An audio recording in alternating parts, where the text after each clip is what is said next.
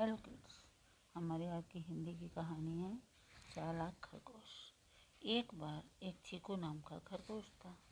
एक दिन वह अपनी पत्नी के साथ बाग में घूम रहा था, जब उसकी पत्नी ने पेड़ पर मीठे मीठे फल लटके देखे तो उसके मुंह में पानी आ गया। उसने चीकू से फल तोड़कर लाने को कहा।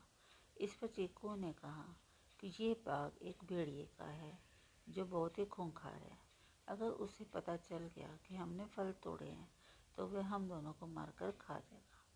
परंतु चीकू की पत्नी उसके समझाने पर भी ना मानी। हार कर चीकू को फल तोड़ने जाना पड़ा।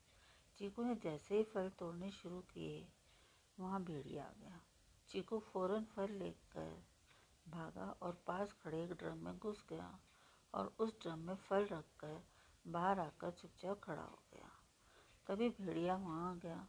उसने चीकू से पूछा कि क्या उसने किसी खरगोश को वहाँ से फल ले जाते हुए देखा है। चीकू फौरन समझ गया कि भेड़िए ने उसे पहचाना नहीं।